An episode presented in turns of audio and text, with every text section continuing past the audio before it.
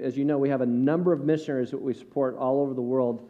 And uh, we have Chip with us this morning, and some of you kind of know it's, it's uh, January, February. He usually kind of makes a, a visit to our church, and he serves with Encouragement International. That was ministry that Jim Liljegren ha, uh, actually has been a part of for a number of years and is one of our missionaries as a result of the ministry the Liljegren's had in Russia initially. And now Chip is working in Moldova, and he's with us all week. And so let's just cut to the chase. How can we be praying for you and tell us what's going on? Okay? I want to say thank you for allowing me to be among you. Uh, you know, you are the most beautiful church I know. And uh, I'm happy to be with you. I'm feeling I'm a part of your church, and uh, I'm happy for that.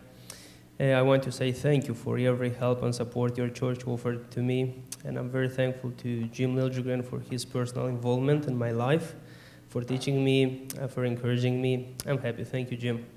And um, I would like to ask you, please pray that um, God will stop the persecution uh, in the area where I'm working.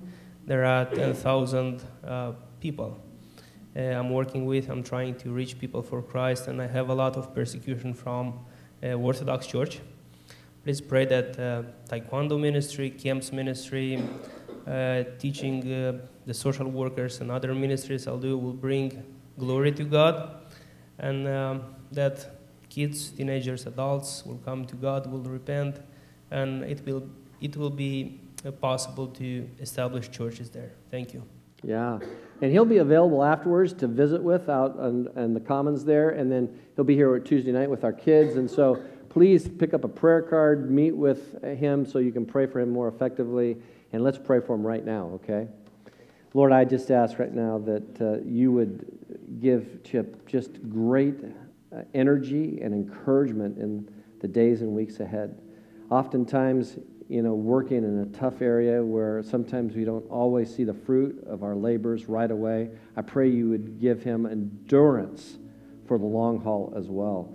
And Lord, in the, in the process of doing all that, I ask you to continue to put a hedge of protection around the ministry I know there's persecution in that area. I know that also physically that he's had some issues in the last several months, and we're so glad you brought healing to his the headaches and the things that he was experiencing. And I pray, Lord, that you would um, bless him financially as well as many in this church are supporting him uh, personally as well. And so I ask that, Lord, you would continue to work uh, in and through this man and his family in Jesus' name. Amen. And as we take our offering this morning, Lord, we're also grateful for the fact that you've provided for this church, for ministries just like this. And so, Lord, we know that these offerings are used all around the world, whether it's here across the street or in places like Moldova. And so we give as unto you this morning. In Jesus' name, amen.